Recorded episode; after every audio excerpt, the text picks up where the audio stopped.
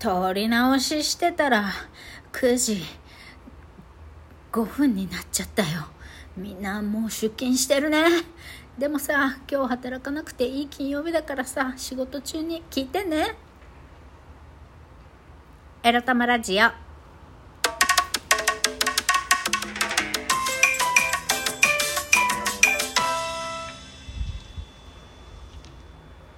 皆様おはようございます。本日の沖縄最高気温20度ということでまたさらに涼しくなりました。皆様のお住まいの地域はいかがでしょうか？風邪ひいてませんか？みくりです。この番組では借金持ち独女うつのケアをしながらニャンズたちとのんびりイチャイチャ過ごしております。私みくりが沖縄から日々いろいろいろいろ思うことを配信しております。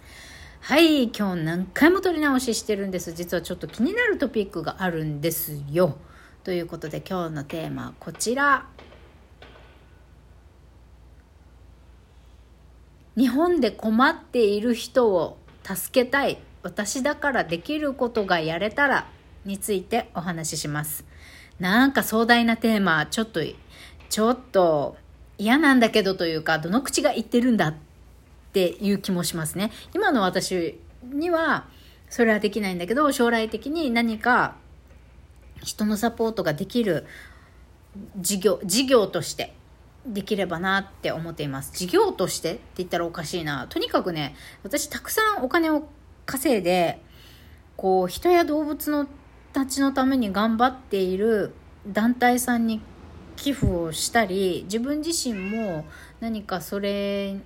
に協力一旦を担えるような事業をやりたいと思っているんですね。でそれは前にもこうペットの保護施設クリニックを併設した不動産を不動産会社をやりたいみたいなことも言いましたけどもっとペットと住みやすいペット OK の物賃貸物件をもっと増やしたいっていうので安心してペットを飼えるようにペットと飼い主をつなげる場所も作りながらいつでもあの病院も近くに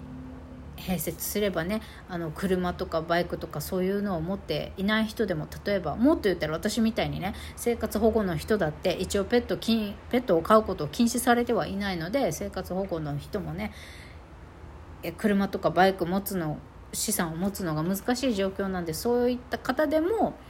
こういう施設が歩いて行ける距離にペットペットクリニックが歩いて行ける距離にあるっていうのが大事なんですよね。生活保護を受けながらペットを飼っている人の住まいの選び方って今私がそれに直面してるんですけど、うん、だからそういう授業をやりたいなって思ったりしてます。だってさタクシー乗ってさペットクリニック行くっつったってさだってペットアレルギーの人もいるじゃん。タクシー乗せてくれんのかなペットつペットケージに入れてさそれをタオルか何かでくるんだとしてもさ毛が落ちたりしないかとかさどうなんだろうね。なんかわかんない。タクシーにペット乗せるのは NG ですって言われたらどうしようと思って私歩いて行ける距離にペットクリニックがある物件を今探したりしてるんですよね。うん。まあそういうこともありこう今ニュースを見ながらね日本も本当に危なくなってきてるなっていうのを感じるんです。人もそうだし動物のこともそうだし私はペットを飼ってるからね。もっと動物に優しい国になってほしい。動物と一緒に住める環境がより整ってほしいな日本っていうふうに思うんです。で今の私はね あのね今お休み中だから今の私にできることはないんだけれどもただ一つだけ昨日ねとある署名活動をしました。公益財団法人日本駆け込み寺っていう団体で本部は新宿の歌舞伎町にあるのかな。駆け込み寺さんでは、まあ、DV とか虐待だとかまあいろんな相談をお受けしてるんですけど私が昨日ねえっと YouTube の ABEMA プライムの途中までの放送を広告なしであの見れるんですけどその中でその東横キッズとか立ちんぼとか今東京でねあの若年層の女の子たちがホストにはまって到底自分のね稼いでいる本職では払えないような額の金額シャンパン開けたりしたりねもう何十万数百万とかって売りがけをしてでそれを払うためにだったりとか、まあ、売りがけはしないまでもこのホストに貢ぐために風俗だったりキャバクラだったり、まあ、夜のお仕事を自分のねあの夜の時間を使って体を売ったりこういう夜のお仕事をしたりもしくは売掛金がたまって払えなくなって取り立てその子たちの親に取り立て屋が来るみたいなことが問題が起きていてそれに対処していますっていうことで代表理事の源さんっていう男性の方がこのアベプラに出られてたんですね。で今その売掛金に規制をかける法案を作ってくれだか、まあ、そのそういう規制を設けてほしいという署名活動をしていますっていうことを言ってたので私は、えっと、できれば本当は寄付もしたかったんですけど一口1000円からっていうことでね寄付も募ってたんですけどちょっと今全財産2500円しかないので。えー、来月5日まで2500円しかなくって、まあ、来週また病院行かないといけないからその交通費が出るとか今日はおじさん家にね行くからおじさん家に持ってく手土産とか買わないといけないからとかっていうそういう理由でねちょっと寄付はできなかったんですけど署名活動だけをさせてもらいましたで、えっと、これに関してはアベプラの放送も